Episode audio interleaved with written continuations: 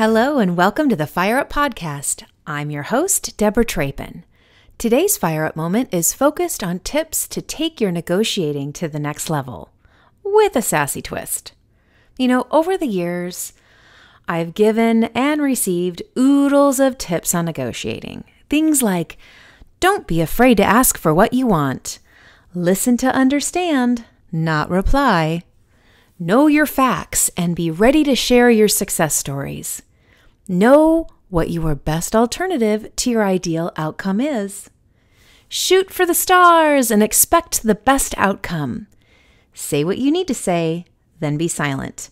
Don't fill the quiet with extra words. And the ever funny, see everyone in their undies. You know, when a dear friend of mine asked, What advice do I have before they go into a career negotiating meeting? My mind went a totally different direction than those I just shared. I thought of all the other things I do before I walk in the door to negotiate. So I shared the rituals I have to prepare my mind for the experience. Here they are lay off extra caffeine and coffee the morning of the meeting, sip tea or water instead. I know you can have a cup of coffee, but too much caffeine can really knock you off your game.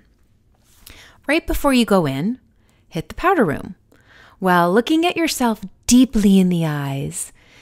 L- do a Wonder Woman pose and end with your arms in the air, repeating your chosen affirmations. It might feel silly at the start, but it feels so good when you're done. Here are some examples I am worthy of a job I love. I am worthy of the fees I charge.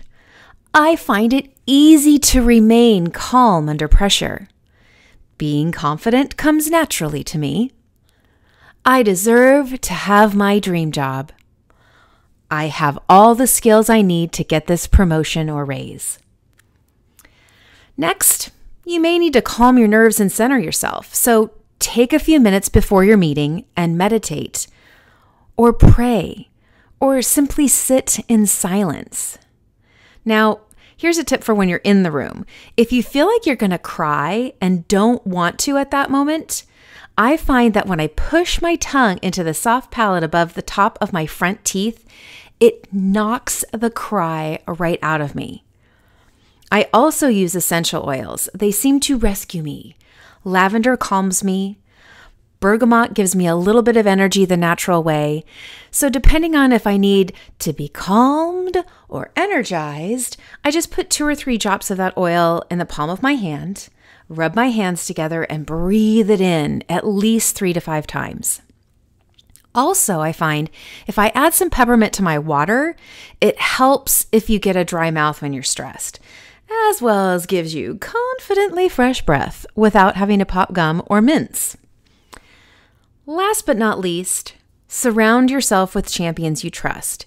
These are the people who are going to lift you up and speak truth filled, empowering words into you and over you before, during, and after your meeting. Make sure you let them know when you need them.